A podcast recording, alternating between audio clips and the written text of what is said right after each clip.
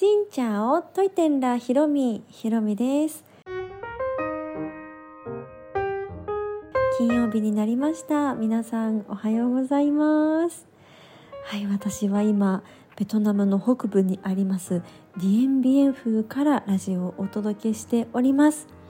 前回お話ししましたディエンビエン省なのかなのお祭り、桜祭りに出演するためにやってまいりました。はい、それで今日リハーサルがありまして、明日本番、このラジオが公開される日が本番と、翌日の土曜日もちょっと歌いに、本番というわけで、今リハーサルが終わってお部屋に、ホテルに戻ってきたところでございます。今ね0時です。DNBF ってどちらかといったら都会っていう感じではなくって、田舎っていう部類なんだと思うんですけど、ホテルの近くに一軒だけ、ミエン春雨の麺とフォーの麺が食べれるお店がありましたので、そこで主催系の方々、主催なのか運営されているのか、結構たくさんの方が関わっているのでちょっとよくわからないんですけど、でもこの、会を回してくださっているもう主要な方々たちと一緒に、ご飯を食べてホテルに戻ってきたところです。いや、リハーサルだったんですけど、もうね、熱気と言いますか、本番同様と言いますか、なんかリハーサルな感じがあんまりしなかったっていうのがまず思いました。でね、ステージのセットっていうか規模がねめちゃくちゃ大きくてですね、私事前情報全然なくって、どれぐらいのものなのか全然分かっていなかったんですけど、かなり大きな催しということで、がっちりとセットと照明の数もすごいですね。あれ100個ぐらいあるんじゃないかなというぐらいの照明と、舞台もね面白い形になっていて、あとダンサーさんたちがいっぱい踊ったり、あと歌い手の方々歌っていらっしゃったりとかして、で本当に本番みたいな感じで今日行われました。でついでに言いますと、お客さんみたいな感じでもう人がねいっぱいいらしてて、明日が本番なんですけど、もう今日本番なんじゃないかというぐらいの、熱気でリハーサルをやりました。で終わって実行委員会の方々が今日のリハーサルを反省する会みたいな会議が開かれて、1時間半ぐらいやってたかな、もうちょっとやってたかな、結構いろいろ話し合って改善点をこう、まとめてって感じで、その終わった後にちょっとご飯を食べてという感じで、ちょっともりもりなリハーサルの夜になりました。明日がね本番ということで、明日はね多分もっと盛り上がるんだろうなという感じがします。もうね、ステージの出てくる人たちが結構子どもの小学生中学生の団体みたいな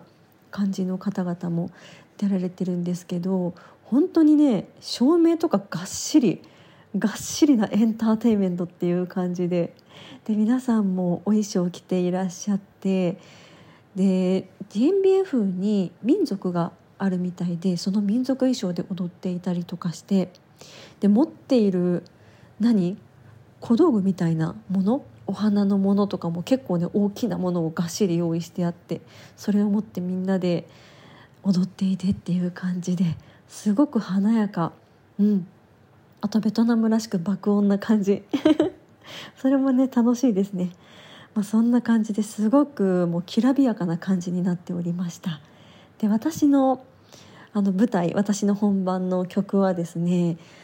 バックダンサーが用意されますよって言われていたんですけど、それもね結構急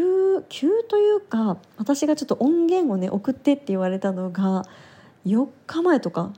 だと思うんですけど、バックダンサーの方々が本当についていらっしゃいました。それで私ねリハーサルと言いながらの、本番みたいな感じだったので、本番みたいな感じですよね。お客さんが結構来てるっていう感じだったので、なんですけどバックダンサーの人の、ね、こう踊りを全く見ておらず、本当にいるのかなと思っていたら、本当に舞台に立って歌ってたら後ろでねすごい素敵な踊りをしてくださって、はい、もうすごい大きなね本当に素晴らしいお祭りに呼んでいただけたのはとても光栄だなと思っております。はい、明日もそして明後日もイベントはあるので、はい、自分自身も楽しんで、そんなに楽しむ余裕があるか分かりませんが、はい、頑張って歌ってまいりたいと思います。で、DNBF はですね、DNBF の戦いで有名と前お話ししましたが、改めてですね今回DNBF ですに来るにあたってもう一度この歴史を復習しました。そしたらね、インドシナ戦争、第一次インドシナ戦争の時にフランスに統治されてたベトナムの土地で、一回フランスが出ていきました。そして日本とかがやってきました。でも日本が第二次世界大戦で負けて出ていきました。そうしたらフランスがまたやってきました。はい、でそんな時にフランスがディエンビエンフに基地を作って、でそこに物資を運んだりとかしてフランスがこう、統治していたのをディエンビエンフの人たちがその基地とか滑走路みたいなところにこう攻撃仕掛けてこう戦ったみたいなのが DNBF の戦いということで、はい、復習し直しました。ちょっとねラジオでこう声で伝えて、私ねもうあんまりこう歴史的な話上手じゃないので伝わってるか分かりませんが、そんなことで有名な土地なんですけど、来てみると結構思ってたより都会な感じでしたね。道路もすごく綺麗だし、ちょっと田舎の方に入っていくと変わっていくのかなと思うんですけど、まず空港がねすごく綺麗でした。最近 また新しくなったらしいんですけど、その新しくなる前は日本が作った空港らしくてですね、それが新しくなって今の DNBF 空港、すごく小さいんですけどすごく綺麗な感じで、そこからもね最初のファーストインプレッションがびっくりしまして、で新しく最近作った橋ですよとかって教えてもらって、なんか結構なんだろう、田舎道っていう感じのを想像してたんですけど、私が今いる場所とかはすごく発展しているとまでは言わないけど結構ちゃんと整備されていて、なんとなくなんだろう、全然違うんですけどブンタウの街の感じを思い起こすような感じの場所、でしたね。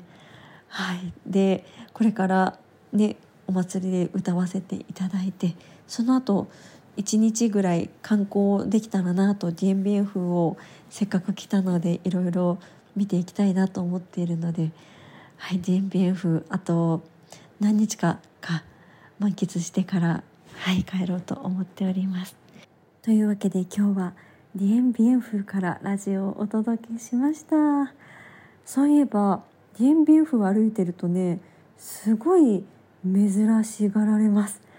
日本人初めて見たっていう人も結構いらっしゃってですね、子どもたちもすごい珍しがられる、日本人だみたいな感じで、はい、なんかこんにちはみたいな感じでみんな挨拶してくれて、とっても可愛くってですね、もうすでにまだ DNBF に来て十数時間ですが、ちょっと DNBF 好きになっちゃってますまた DNBF のねお話もしようと思います。この配信は毎週月水金各種ポッドキャストとスタンド FM で配信をしています。日々の出来事やベトナム旅行について、また皆さんからいただいたお便りについてもお答えをしています。お便りフォームから、スタンド FM の方はレターから、質問やメッセージ、こんなことお話ししてほしいなど送っていただけたら嬉しいです。それではまた次の配信でお会いしましょう。変がプライ。